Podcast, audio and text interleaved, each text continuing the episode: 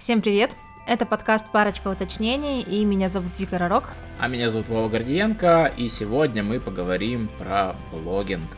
Мне кажется, мы к этой теме шли какое-то время, потому что, может быть, вы знаете, что я долго работала в найме, больше 7 лет, и этим летом я бросила все и, так сказать, ушла быть блогером. Может быть, это было скоропостижное решение, может быть, я об этом пожалею, но факт сейчас именно такой, что я фулл-тайм блогер. Ну и с моей стороны тоже можно сказать, что, во-первых, я муж блогера, получается, а во-вторых, я смотрю, как Вика ведет блог, и могу что-то со стороны сказать, плюс ты меня все-таки немножко вдохновляешь на то, чтобы тоже начать что-то такое вести, но для меня блог будет скорее не основной деятельностью, а вот такой, способом привлечения к себе, потому что я бы хотел себя как человека, который пишет книги, когда-нибудь развивать. Такой бренд. То есть это как маркетинговый инструмент, который поможет тебе в другой деятельности.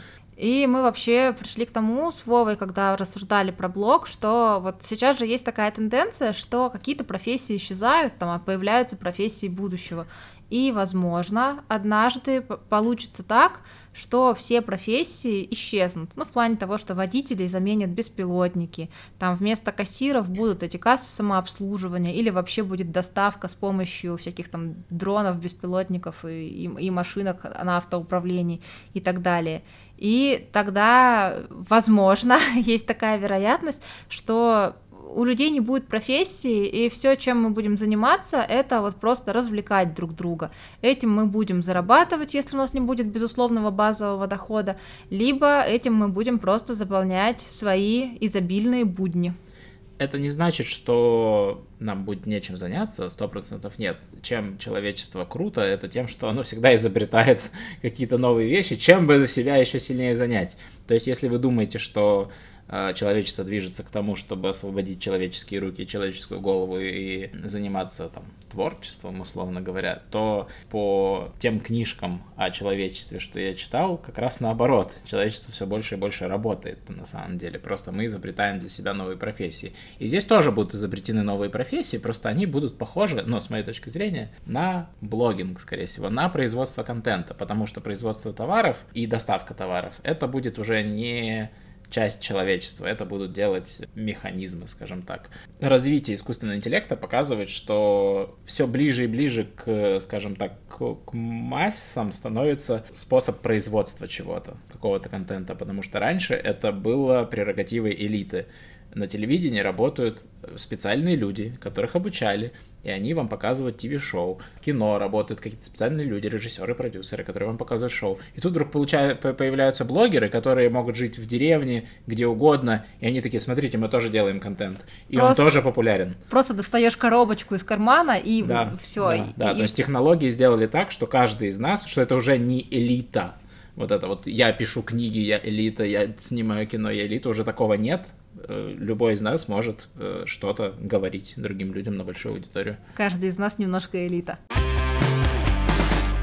Давай, наверное, поговорим, чем отличается блогер от человека, который просто имеет страничку в соцсетях, потому что, мне кажется, у всех сейчас есть какие-то аккаунты, там, ВК, Одноклассники, Инстаграм, запрещенный в России, и все такое, там, у твоей мамы есть аккаунт, можно ли считать ее блогером, у моей мамы есть аккаунт, который заходит туда, в лучшем случае, в раз в месяц, то есть можно ли ее считать блогером?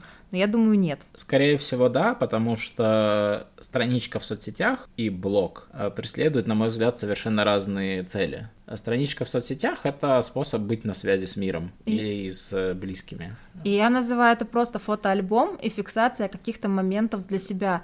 То есть у меня же, когда Инстаграм появился, там было тоже: «О, у меня произошло что-то интересное, пойду похвастаюсь, пусть все, кто меня знают, там мои друзья, родственники, тоже узнают про это». Буквально так и есть. Это способ просто рассказать свою новость личную сразу всем.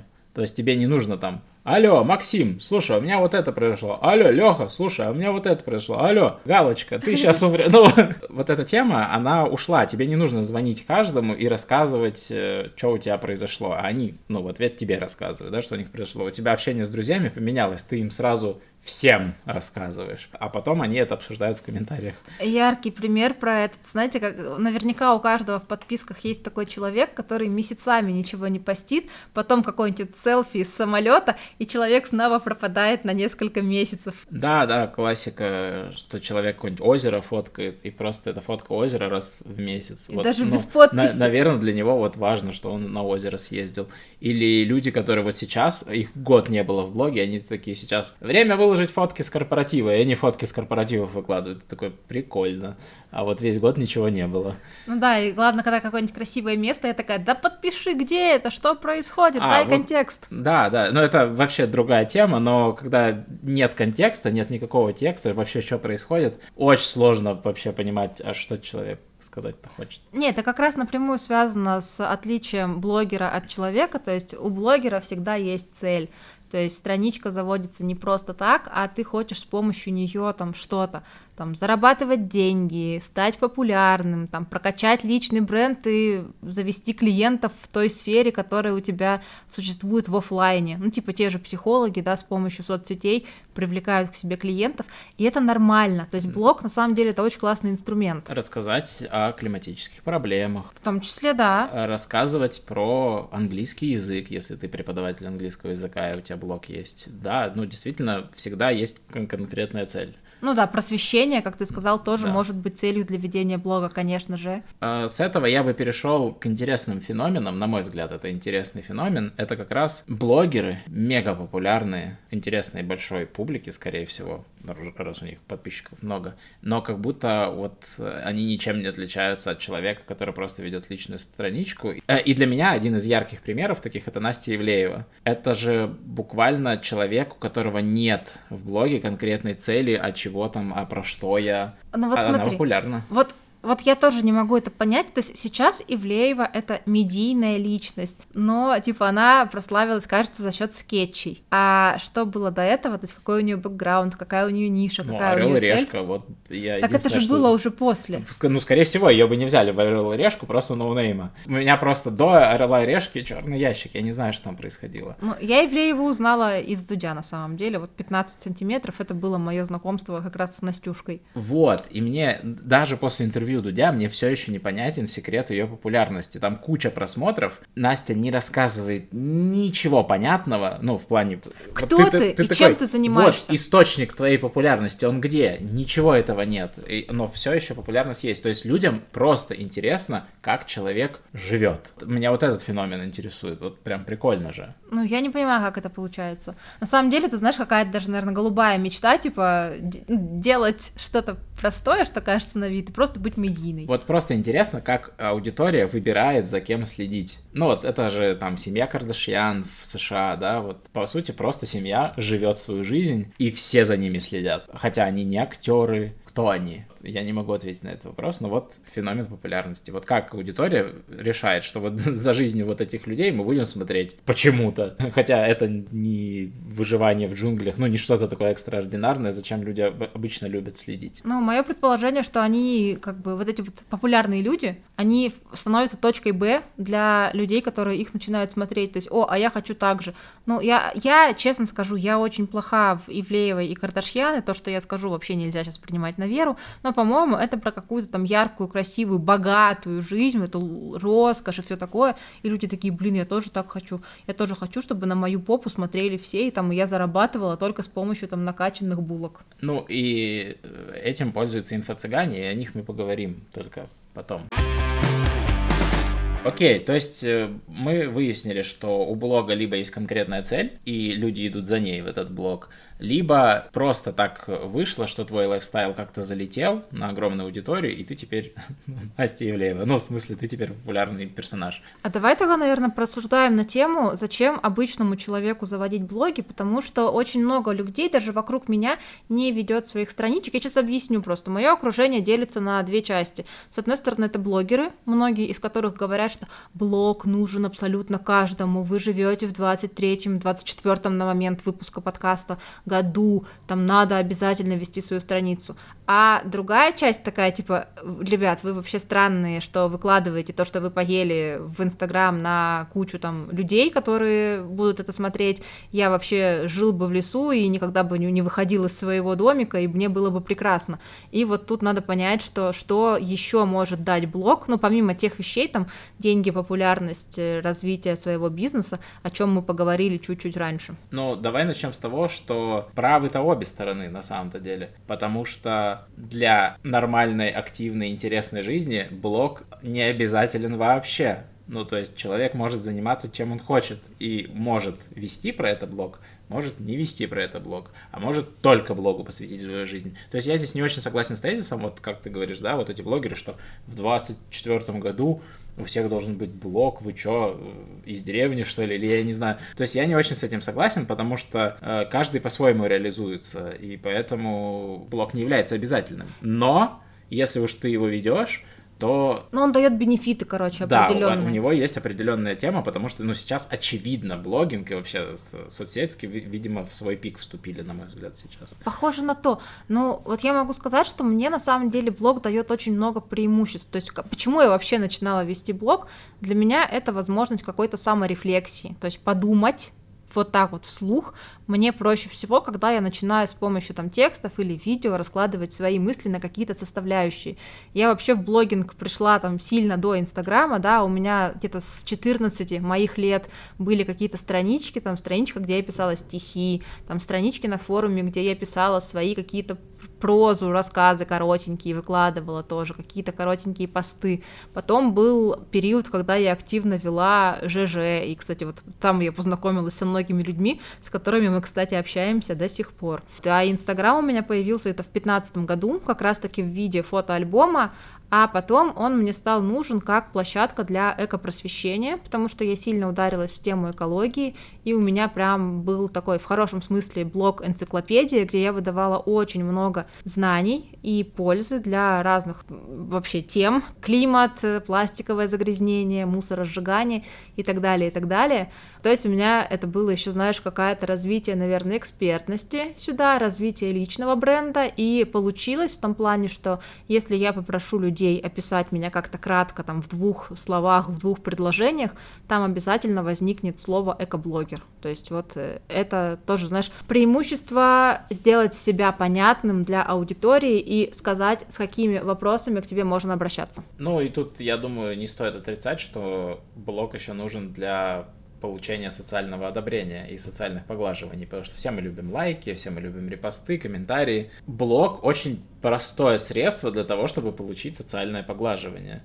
Потому, ну, тебе не надо вот заморачиваться, там, я не знаю, звонить маме и сказать: «Мам, смотри, какой я молодец, у меня вот то-то, то-то случилось», да, или тебе не нужно ждать, что на твоей работе в найме придет начальник и скажет, что ты классно поработал. Тут это очень легко. Вот ты что-то выкладываешь: смотрите, я съездил в горы. Вот мое озеро. Да-да-да, вот озеро. И все такие: молодец, круто, классное озеро. Ну, я могу сказать, что на лайки реально подсаживаешься. И когда у меня залетел первый ролик на 1 миллион, первый рилс мой миллионник, то я прям, знаете, это было ощущение, что я обновляю страничку, у меня куча лайков, комментариев, подписчиков. Я тут же обновляю страничку, они снова обновляются, и мозг такой типа: офигеть, это же дофамин, давай еще. Ну, я могу сказать, что действительно это зависимость. Ну, и ты об этом тоже говорил, да, что соцсети занимают очень много времени, там, и ведение, и просмотр чужого контента. Да, прикол в том, что соцсети многое нам стали заменять, и меня это немножко даже пугает. Я стал сильно меньше читать. Вот в 2023 году я прочитал сильно меньше книг, чем во все предыдущие годы, потому что во все предыдущие годы я все-таки старался прям читать. А вот 22 и 23 год у меня прям не книжные годы, да, и я понимаю, что то время, которое я обычно тратил на книги, я потратил на соцсети. Ну, понятно, что не только на соцсети, там много всего случилось, не будем сейчас на этом заострять внимание, но нужно признать, что они такие таймкиллеры. У мозга есть еще, наверное, какой-то лаг или предел потребления информации. И соцсети забивают на 100% этот канал, и на книги там уже не остается времени просто. Вот. Знаешь, что меня здесь пугает? То, что... Вот, например, я решила стать блогером. Там, я не откажусь от блогинга по ряду причин, если будет возможность, попозже еще расскажу. Но, например, я там вкладываю активно время в развитие Инстаграма своего, там делаю рилсы, делаю сторителлинги в сторис, там всякие коллаборации ищу. Вот. Ну, короче, это реально фулл-тайм работа получается практически. Что происходит дальше, а дальше приходят какие-то эксперты и начинают говорить, что типа, ребята, а нельзя оставаться на одной площадке, а вам нужен еще ТикТок, Телеграм, Ютуб, и там еще всякие разные, там Пинтерест даже уже нужен каждому блогеру, оказывается. И самое страшное, что контент на каждой площадке должен быть разным, и я такая... А я одна, у меня нет команды, я не могу сказать, что я зарабатываю с блога миллионы, о которых тоже все там твердят, орут, где я возьму вот это вот время и, главное, мыслетопливо, то есть надо же понимать, что каждая созданная единица контента — это огромный ресурс для мозга, то есть придумать, чтобы было интересно, понятно, ввести всех в контекст, снять, смонтировать, озвучить, выложить, ответить на комментарии, а комментарии бывают далеко не самые приятные, и нужно это делать не в одном месте, а в разных и регулярно. Как воспринимается блогер, да? Это такой одиночка, который фигачит контент, он в кадре находится, он что-то говорит, он пишет тексты для своих штук, ну, сам себе он монтирует, копирайтер, он придумывает идеи. В общем, что вот блогер — это такая упакованная маленькая компания, вот, которая производит какой-то контент. Но это же неправда. То есть мы же знаем, что очень многие блогеры, это, ну, за ними стоит нечто большое, за ними стоит лейбл, за ними стоят всякие рекламные контракты, за ними стоят продюсеры и куча людей, которые, ну, просто на них работают. Любой блогер — это просто лицо, а за ним стоит команда. Ну, это по YouTube-блогерам, понятно, да? У тебя есть канал Руслан Усачев, но, окей, может быть, Руслан и работает один, хотя... Не факт. Ну, Топлес, например, тот же, вот, он работает с командой. Топлес, у него команда, но он это и не скрывает. Он, ну, буквально у него вот новогодний выпуск вышел, да, и они в конце, вот вся команда вышла в кадр. А тот же чувак, который айфоны там разбирает, Wylsacom, у него огромная команда, да, это уже прям индустрия целая. Ну, вот смотри, если говорить про инстаграмных блогеров, я все-таки в Ютубе не... Это не моя ниша, я не там, я в Инстаграме. То есть там тоже у Саши Митрошина есть команда, там Артем Сенаторов есть команда, ну и всякие, короче, Аяз Шабутдинов, прости господи, тоже есть просто команда. Просто нужно признать, что ты за ними не угонишься, потому что ты один, а у них как бы куча людей. Им явно проще в этом плане. И тогда, мне кажется, станет легче. Наверное. Но вот у меня была дилемма. Я как раз из одиночек, да, я делаю все сама своими руками. И получается, что с Инстаграмом у меня регулярность получается соблюдать очень хорошо. Даже в том плане, что я стараюсь меньше выходить в Инстаграм, потому что с регулярностью получается все слишком хорошо. И вот я думала, что еще хочу вести телегу, или надо вести телегу, но я не понимала, а что я буду туда постить. И вот, ну, относительно недавно я эту дилемму для себя решила, и там у меня теперь разный контент на этих площадках, иногда он даже вообще не пересекается, но помимо этого у меня теперь появился еще, например, телеграм-канал нашего подкаста, который тоже хочется сделать интересным, да, чтобы там были анонсы регулярные, и, в общем, ну, на самом деле много нюансов, и тяжелая эта работа быть блогером, хотя на первый взгляд так, может быть, и не скажешь. Ты еще не уверен в отдаче, да, то есть в работе в найме у тебя точно зарплата в конце месяца приходит. Конечно. А у блогера не факт вообще. Конечно, это вообще большой риск, но в том плане, что непонятно, залетит контент или не залетит, и там вот считаешь, там ролик вообще гениальный, ты потратил на него несколько дней, чтобы его там сделать красивенько, там упаковать, выкладываешь, ну, допустим, 1000 просмотров, а какой-нибудь контент собрал на коленке за 15 минут и выложил, ну, типа просто, знаешь, ну ладно, выложу, и хоп, он у тебя залетает там на сотни тысяч просмотров. И ведь ты не предскажешь это никак. То есть единственный способ, на самом деле, работать с этим, это постоянно тестировать какие-то гипотезы, что очень выматывает, на мой взгляд. Я просто вспоминаю, возвращаясь к большим командам, у которых есть возможность тестировать гипотезы, потому что кто-то тестирует, кто-то потом делает из этого контент, ну, то есть у них пайплайн производства настоящий, как у больших студий, то маленький блогер, он, ну, не маленький в смысле, а который один работает, ему очень сложно с этим. То есть он постоянно в продакшене, да, а вот как бы проверить гипотезу, что залетает, у него нет R&D отдела за спиной, который бы это все делал. И здесь я вспоминаю видео про китайский TikTok, где буквально фабрика, где куча закутков, буквально по 6-5 квадратных метров, и один закуток сделан как кухня, и там чувак кулинарное шоу фигачит прям, второй закуток буквально следующий за картонной стенкой, там все такое розовое, там сидит девочка, и вот она всякие косметику там всякую вот тестирует или что-то там рассказывает про нее. Следующий там еще что-то происходит, там танцуют, ну вот как в ТикТоке же часто там про танцы. Ну, в общем, всякое разное, скетч снимаются, и это прям вот клетушки. И ты понимаешь, что это огромное производство, прям как на заводе. А контент будет подаваться, как я снимаю на своей кухне, будет познаваться, да, как это один человек все делает, да, в том-то и прикол.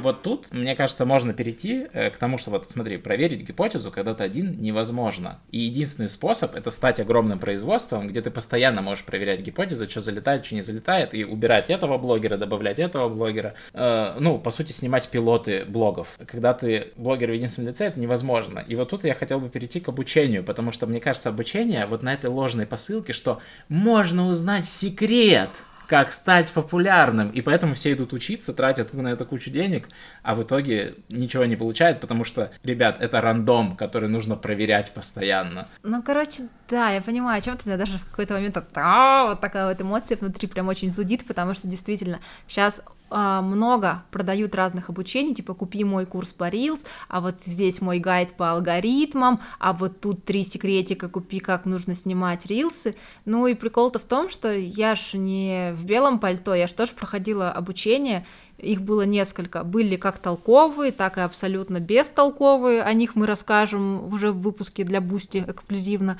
Ну, в общем, давайте расскажу, наверное, про опыт мой в Reels, как я училась. Это было, кстати, хорошее обучение, но прикол в том, что оно было не про Инстаграм. Оно было в целом про жизнь. Ну, то есть понятно, что там упор делался на рилсы, там как их снимать, но, мне кажется, основные мысли, которые оттуда можно вынести, это чтобы твой блог был интересным, нужно, чтобы твоя жизнь была интересной. Там, чтобы снимать рилсы качественные, то снимай их в хорошем качестве и там при нормальном свете на нормальную камеру. Я сейчас очень сильно упрощаю, сейчас меня могут закидать за это помидорками без проблем. Я согласен, да, есть упрощение, потому что я знаю людей, которые специально снимают скучно, и это настолько скучно, что аж хорошо. Вот, поэтому там по-разному бывает. Не, я сейчас просто расскажу, что у меня было ощущение, что, блин, вот знаешь, я делаю, и мне чего-то не хватает. И вот как будто я вот это что-то, последнюю детальку, я ее найду вот в этом обучении в Reels. А оно было вообще не дешевое. Я могу сказать, что оно стоило дороже, чем курс по HR-аналитике, который я проходила сразу после него. И то есть, если с HR-аналитикой я получала реальный скилл, реальную профессию, с которой я могла гарантировать в найме получать доход, то как бы с рилсами нет, с рилсами это лотерея. И я шла такая, типа, вот, я сейчас вложу там, 60 000 рублей или 70 000 рублей стоил мой пакет, я уже точно не помню, и вот я должна там до марта его заработать, чтобы окупить этот курс. Ну, ни хрена у меня не получилось, я могу честно сказать, то есть я вот вдохновилась очень сильно, я начала делать там контент как-то немножечко по-новому, я взяла для себя новые фишки, но не получилось мне даже там 10 тысяч подписчиков, даже 5 тысяч подписчиков набрать, то есть у меня вот максимум мой был там 300 с чем-то, но вот я уже в этой точке сижу достаточно долго, и ничего не поменялось. И потом, самый прикол-то в том, что я начала смотреть другие рилсы, и там другие обучения, типа, вот, здесь, и я такая, так, наверное, вот там вот эта вот самая последняя деталька, или в другом курсе, ну, в общем, на самом деле я перестала потом покупать какие-то обучения после этого, потому что не в этом вообще абсолютно секрет, но в чем он, я не знаю. Буквально все вот это обучение работает как мотивационная литература. Ты оттуда не подчерпываешь никаких знаний, как стать богатым, как стать номером один, ну, как вот эти все книжки называются, но вдохновляет дико, и ты на этой энергии какое-то время вывозишь и думаешь, что тебе книжка помогает, а потом такой, так ничего не изменилось. Ну да, а кейсы получаются как раз у тех людей, которые вдохновились, и там им на дисциплине пошли делать, и у них получилось. То есть мы же чаще, я сейчас не про Reels, я говорю вообще про все курсы в Инстаграме, нам же показывают успешные кейсы, нам же не показывают массу, ошибка которые... Ошибка выжившего, да, происходит ошибка выжившего, это то, про что я хотел сказать, что какой-то блогер что-то сделал, у него это получилось, и он такой, пойду расскажу другим, что я это сделал. И блогер может ну, другой, повторить один в один этот путь, и у него ничего не получится, потому что есть куча данных, которые этот блогер, который продает свой курс, не собрал в итоге. Он не знает, что происходит внутри алгоритмов Инстаграма, он не знает, что происходит в голове у аудитории, которой это зашло, и так далее, и так далее. Ну, он теряет ощущение вот именно того промежутка времени, когда это вышло, возможно, он попал куда надо, и так далее, и так далее. Очень много факторов рандомных, и мы их не проследим, мозга не хватит. Вот, у меня есть пример. Я несколько недель назад выложила рилс про тестирование менструального белья, и у меня он залетел на 300 с чем-то тысяч просмотров. Этот рилс был про конкретную вполне фирму, и потом у меня вот этот производитель говорит: слушайте, у вас такой классный ролик, а можете, пожалуйста, скинуть нам этот видосик, мы его тоже выложим. Я говорю: ну, как бы да, без проблем, отметьте меня, пожалуйста, и вот у меня есть отметка, и я могу наблюдать теперь, что и с тем роликом происходит. То есть у меня 300 тысяч просмотров, у них в блоге гораздо больше подписчиков, типа 3000 у меня, 26 тысяч у них, ну, допустим, ну, примерно, но разница большая. И у них этот ролик заходит на 2000 просмотров, там ни одного комментария я вижу, и я понимаю, что контент ровно тот же, но почему-то в одном месте он прям стреляет, а в другом месте не происходит ничего. Вот, да, так оно и работает, потому что никто не знает секрет. Единственный секрет — это повторять, проверять. Да. Просто, к сожалению, у блогера, который один это делает, уходит на это продакшн. То есть ему бы по-хорошему заниматься только успешными роликами, а он занимается проверками все свое время. Но, по сути, ты тестируешь уже сразу на бою. Да, в том-то и прикол. Да. Типа, это то, что непредставимо в производстве. Вот я, например, работаю в игровой индустрии, да, и ты буквально напрот льешь эксперименты. У тебя другого выбора нет. И вот это очень печально, конечно. Ну, кстати, выбор есть. Сейчас свой секретик раскрою.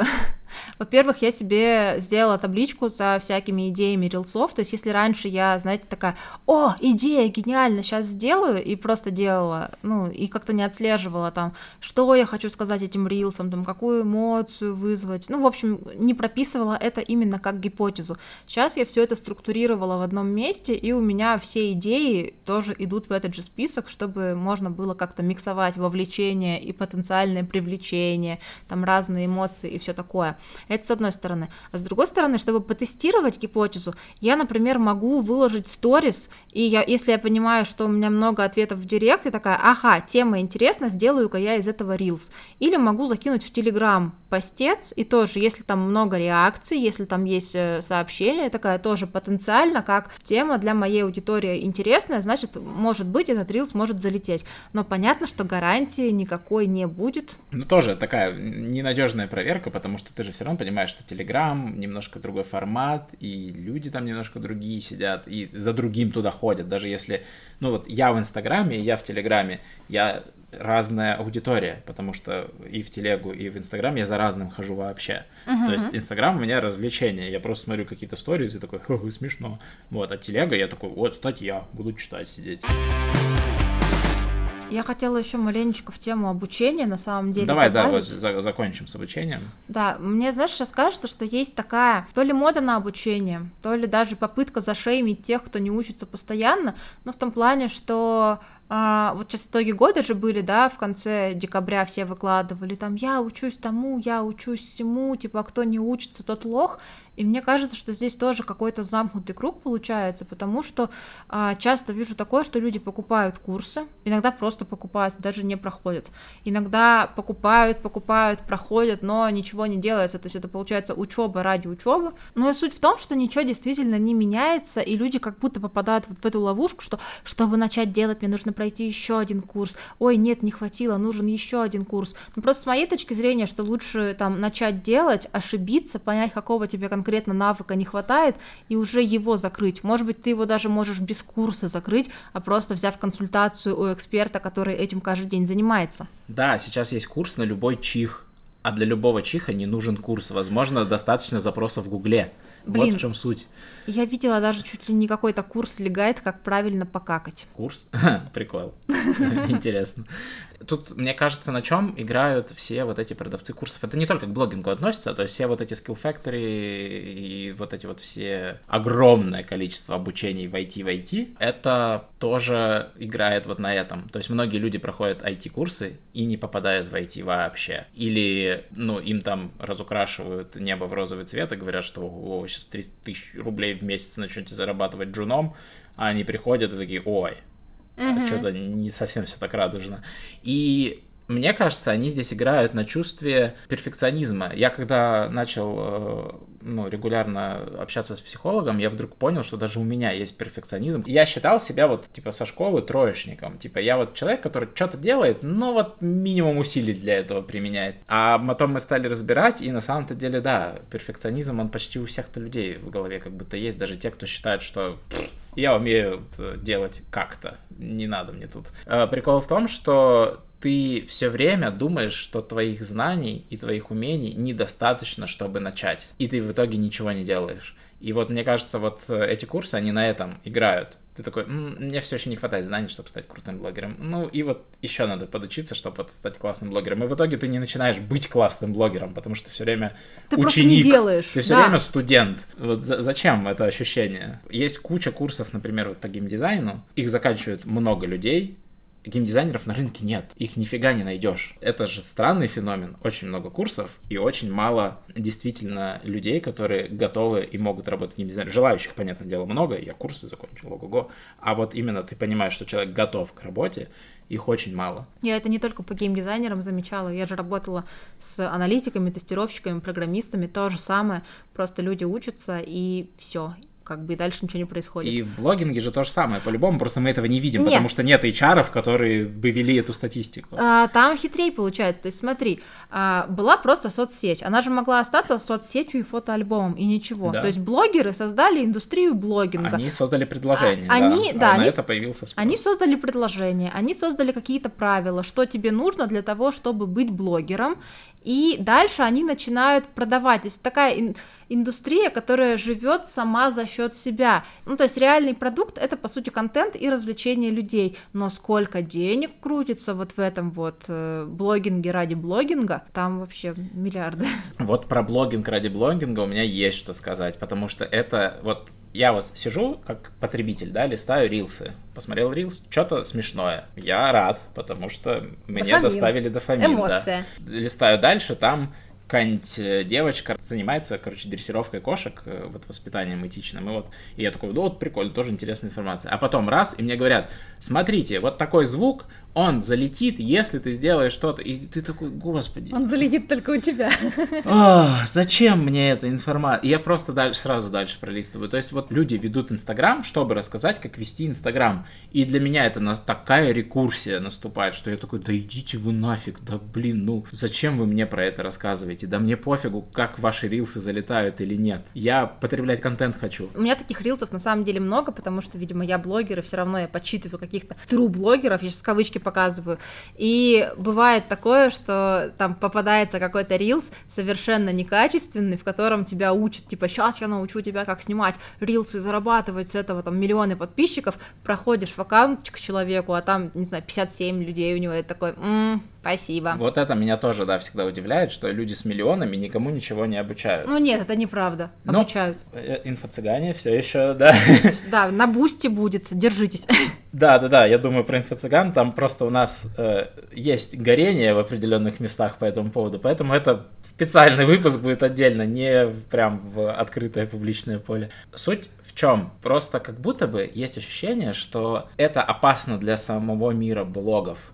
Потому что в какой-то момент у меня появляется ощущение, что вот блогеры существуют в своем пузыре, друг для друга контент делают, и ты уже не можешь в это войти, потому что, тебе просто неинтересно. И они такие, а давайте я буду рассказывать про то, как сделать так, чтобы ваш блог я посмотрел. Вот так просто они занимаются уже каким-то инцестом блогеров. Я не знаю, как это назвать, но просто они вот друг для друга делают контент, как делать контент друг для друга. А ты уже выпадаешь из этого, как просто зритель. Ты такой, я пойду другую какую-нибудь нишу тогда искать, ребят, раз у вас тут какая-то тусовочка своя. Вот я говорю, это пузырь, который сами создали, сами придумали правила, а потом расстраиваются, что что-то по их правилам не работают. Да, и новые блогеры, которые залетают, это же люди, которые нарушили правила, как правило. было.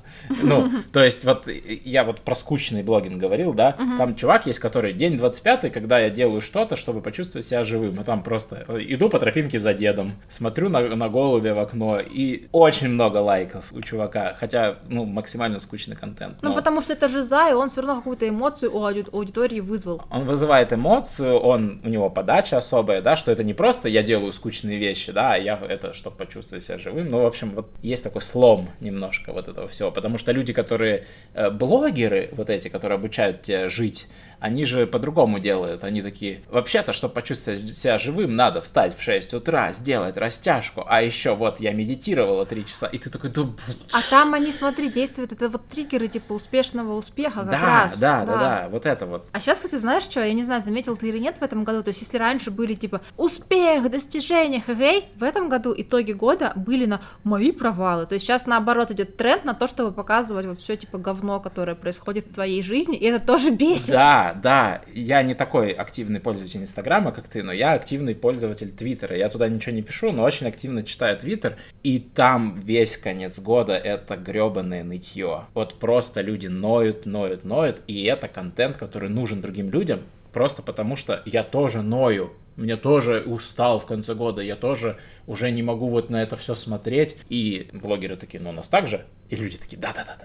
Как бы людям не нужна уже новая информация, на мой взгляд, а людям нужна эмоция, которая с их эмоцией резонирует. Они такие, о, у меня так же. Вот им больше ничего не надо, они не хотят новых эмоций испытать, они хотят глубже засесть в свою эмоцию, и это усиливает пузырь, к сожалению. Смотри, мы с тобой похейтили сейчас блогинг и разные подходы к блогу. Давай теперь поговорим про самих хейтеров. Их феномен в том, что что бы ты ни выложил, то есть на самом деле люди будут хейтить все, даже самое доброе, прекрасное, красивое. Ну, смотри, я бы не стал обобщать, я бы просто сказал, что тебе кажется, что хейтеры захейтят все, потому что на любую тему есть свой хейтер. Не в смысле, что все хейтеры налетают на любую тему, что есть какое-то сообщество хейтеров, и они налетают на любую тему, и давай хейтить. Просто хейта настолько много в интернете, что ты такой, ну, как вот правило интернета 34, что на все есть порноверсия, да, вот правило интернета 1000 какое-нибудь, на все найдется хейт.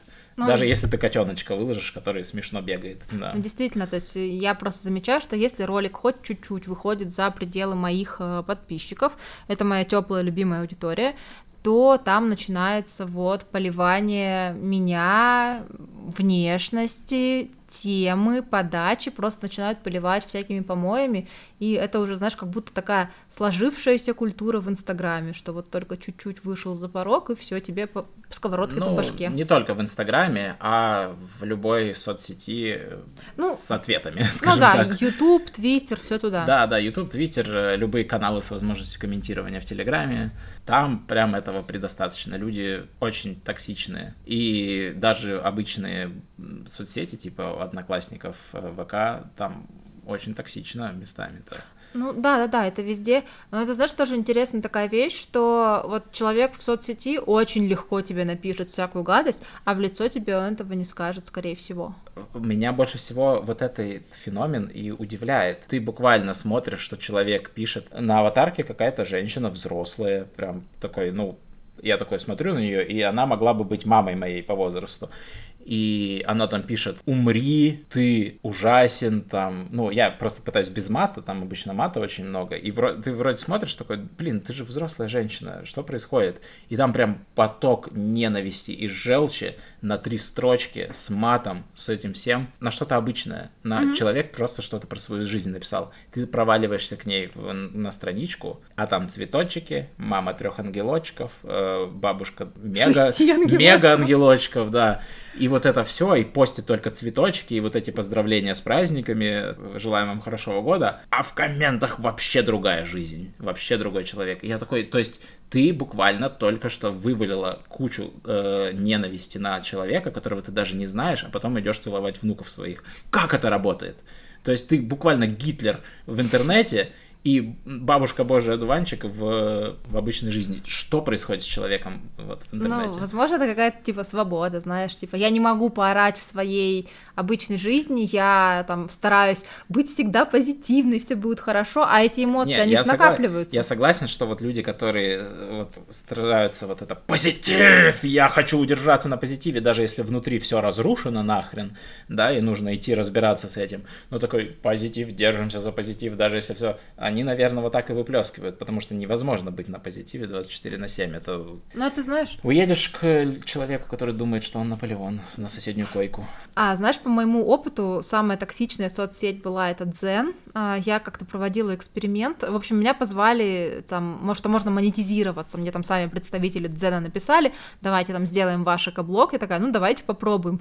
И, видимо, у меня был то ли какой-то трафик там изначально, то ли вот что-то еще, но мой первый же пост, он так неплохо залетел, и ко мне пришли поливать меня всем, чем только можно, в основном мужчины, которым было за 50, и вот ты привел пример с женщиной, да, взрослой, которая хейтит, а по моему опыту, то есть меня хейтят в основном мужчины. Возможно, мы просто немножко про разные аудитории говорим, потому что, мне кажется, есть вот это перекрестный огонь, что типа противоположный пол. Типа вот женщин вот. Хейтят мужики, женщин наоборот. Хейтят мужики, да, и наоборот.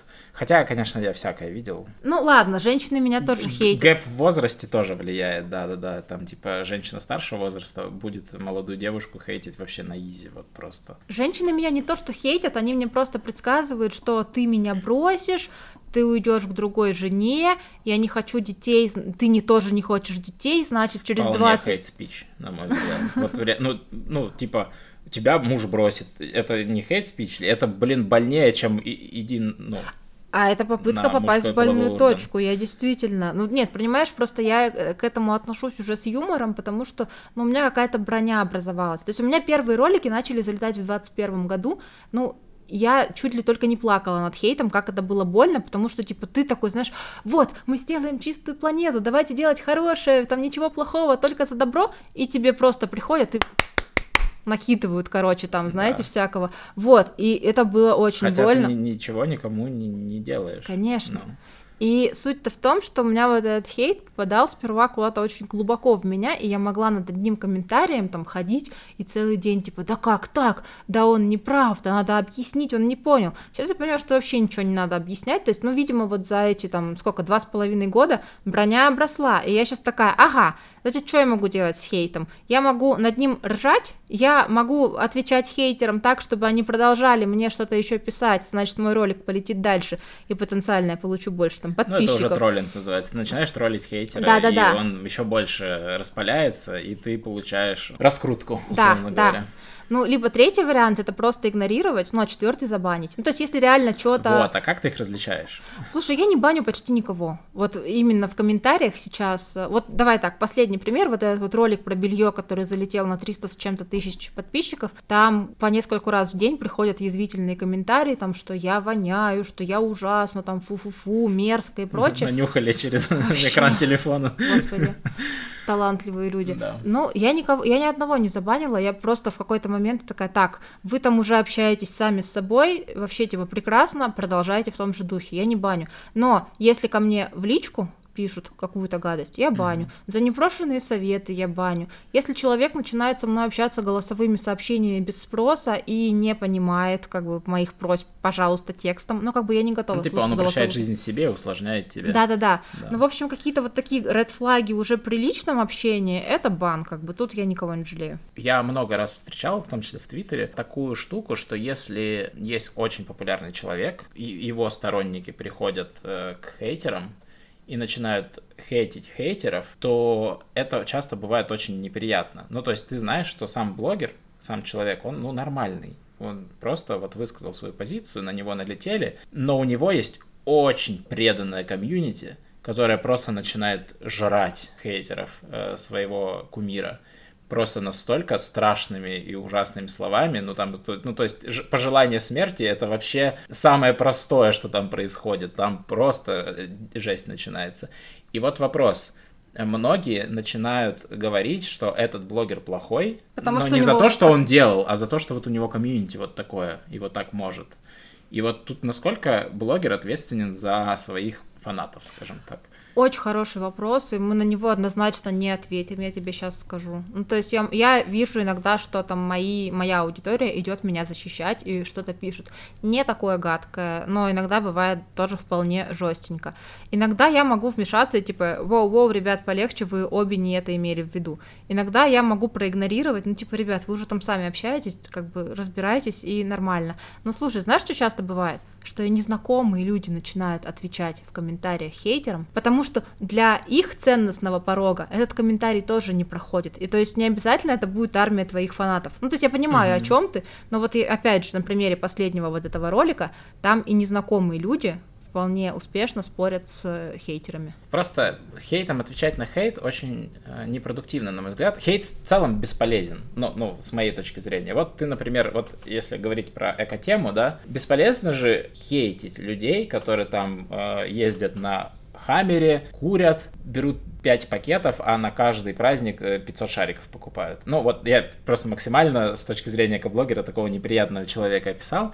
И бесполезно. Хейтить его бесполезно. Ты только настроишь его против себя, и все, он точно закроется от эко-темы навсегда. То есть нужно другими способами искать подход. И вот тогда мне непонятно, в чем суть хейта. Скорее всего, это защита. Это сброс эмоций. Хейт, то есть... Ты вот с эко-темой своей влазишь, рушишь его мирок, и он начинает защищаться.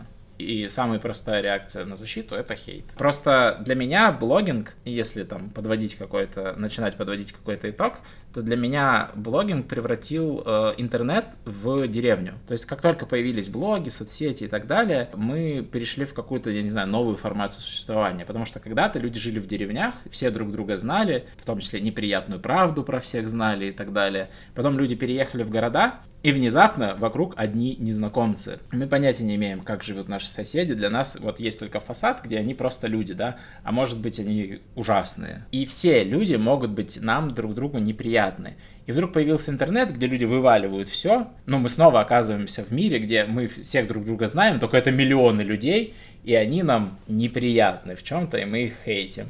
И вот получается, мы живем снова в какой-то большой деревне, где мы все друг друга знаем, потому что мы все вываливаем личную жизнь в блоге. Оказывается, что люди не всегда приветливые, приятные и так далее. Оказывается, в реальной жизни люди всякие, в том числе неприятные нам. И это нормально для людей. Но мы почему-то их отменять за это начинаем, хейтить в комментариях. Ну, мы как будто находимся во младенчестве, когда планета стала большой деревней, еще не научились друг с другом общаться, что вот люди, они вот такие.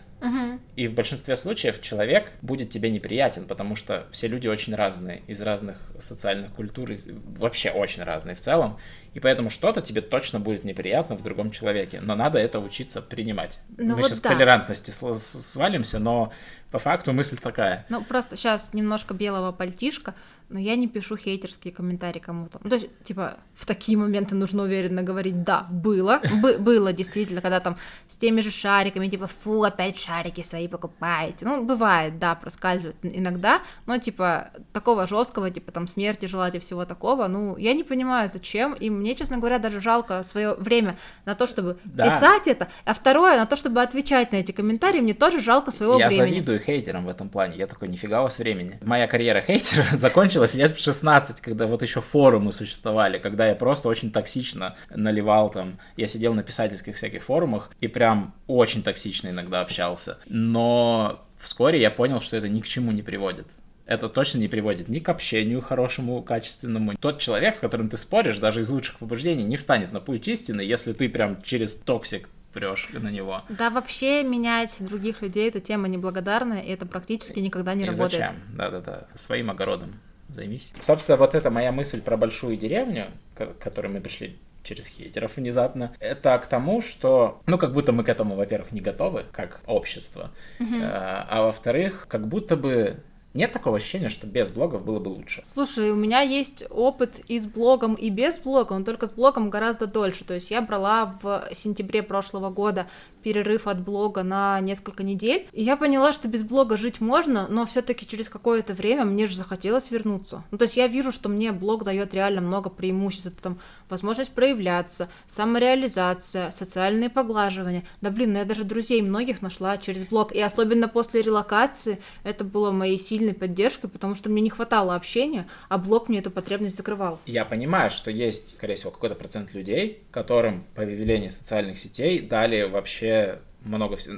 В целом, социальная сеть — хорошее изобретение само по себе, как и блогинг, потому что, ну, представь, вот я просто вспоминаю себя в школе, да, и я понимал, что я нахожусь не на своем месте, да, то есть вот есть класс, у класса есть какие-то гомогенные устремления, да, которые в целом нравятся всей компании, и я в это вообще не вписываюсь. И в том числе писательские форумы в 16 лет помогли мне понять, что люди, как я, они есть, просто я до них не мог добраться. То есть, что мир не ограничен вот твоим пузырем, где тебя все не любят. И это большой плюс соцсетей. Ты можешь найти людей, которые такие же, как ты. И это очень круто. С другой стороны, это же и проклятие. Ты можешь найти людей, таких же, как ты. А если ты Гитлер, опять же, ну, то есть, ну, по-любому же есть где-нибудь в Фейсбуке там сообщество всяких нацистов. Да, возьмем даже там мужское государство. Мужское государство, да, то есть есть люди, которые объединяются на своей, не на позитивных чувствах, да, что вот я писатель, и есть другие люди-писатели, оказывается, и они тоже не могут издаться, там у них есть сложности, и они тоже страдают по поводу того, хорошие у них тексты или плохие, ну, то есть ты такой, ну, есть люди, которые занимаются тем же, чем я, а есть люди такие, которые, о, они тоже ненавидят евреев, пойду к ним, ну, то есть на деструктиве тоже могут создаваться сообщества, к сожалению. И это тоже такая дилемма. Ну, то есть, это как с любым... Ну, с любым явлением. С любым явлением, даже с любым... Вот, ну, то есть, вот у тебя есть, я не знаю, там, кухонный нож, да, им можно огурчики резать, а можно людей. Ну, то есть, вот соцсеть сама по себе нейтральна. Она не хорошая и не плохая. Вопрос в том, как мы ее применяем. Да, но да. Тут же опять, как всего, тут есть плюсы и минусы, и мы можем брать хорошее, ну а также соцсети могут там становиться смыслом твоей жизни. То есть я знаю людей, которые там живут ради контента, а не делают контент из своей жизни. Ну, понимаешь, да, разницу? Да. Вот, это то есть ты буквально едешь в путешествие, и ты не снимаешь, как ты едешь в путешествие, да? А ты едешь в путешествие, чтобы наснимать себе контент. Да. Это, конечно, немножко страшно. Это прям такая зависимость, ну, становится, это правда очень страшно. И поэтому, ну, как бы, да, наверное, соцсети переоценены в том плане, что жизнь без них, она также прекрасна и удивительна, но использовать соцсеть как классный инструмент там, для самовыражения, там, для того же заработка, ну, почему бы и нет? Я согласен. Если убрать внезапно весь блогинг, всю эту индустрию сейчас из нашей жизни... Но мы не закончимся как человечество. Вообще нет. Но так про многое можно сказать. Но жизнь стала бы грустнее. Ну, то есть, вот я геймдизайнер, игры можно убрать. Человечество не вымрет от этого, не потеряет какую-то супер важную свою составляющую. Но жизнь станет грустнее 100%. То есть, индустрия развлечений в целом отсекаема. А блогинг все-таки я... к индустрии развлечений отношу, она отсекаема 100%. То есть, если в случае какого-то постапокалипсиса, это первое, что отпадет. Прям это точно никому не надо. Если вдруг человечество перестанет жить так, как сейчас, и займется выживанием, что, возможно, опять же, возвращаясь к теме, возможно, наше ближайшее будущее, то тогда индустрия развлечений точно первая отпадает. Да. Но при этом без нее хуже. Да. Вот, и поэтому важно помнить, что офлайн жизнь, она важнее, ставьте ее на первое место и вообще живите так, как вам нравится. С блогом, без блога, неважно. И скажем так, соцсети не сделали человечество хуже, 100%. Человечество, оно какое есть. Просто теперь мы все свои пороки снимаем на камеру. Вот и все. И мы все о них знаем. Но они были и до этого. Мы просто теперь понимаем, что, ну да, человечество, ну вот такое. Ну что теперь? На этом предлагаю закончить. Все ваши комментарии, с чем вы согласны, не согласны, может быть, истории, пишите в наш телеграм-канал. На Бусти у нас будет эксклюзивный выпуск, в котором мы поговорим про легкие деньги и успешный успех. Немножечко повозгораем на некоторые курсы, на некоторых инфо-цыган, поэтому если вам интересна такая горежопная часть, то заглядывайте к нам, ссылочку тоже оставим в описании. Ставьте лайки, подписывайтесь на наш подкаст, если вы тут впервые, тут интересно, много всего. А еще мы оставим ссылки в описании на все наши блоги, раз у нас про блогинг сегодня разговор. Тоже подписывайтесь, нам будет очень приятно, и мы надеемся, наш контент в других местах, кроме этого подкаста, тоже будет вам интересен. Спасибо, что были с нами. Пока-пока. Пока-пока.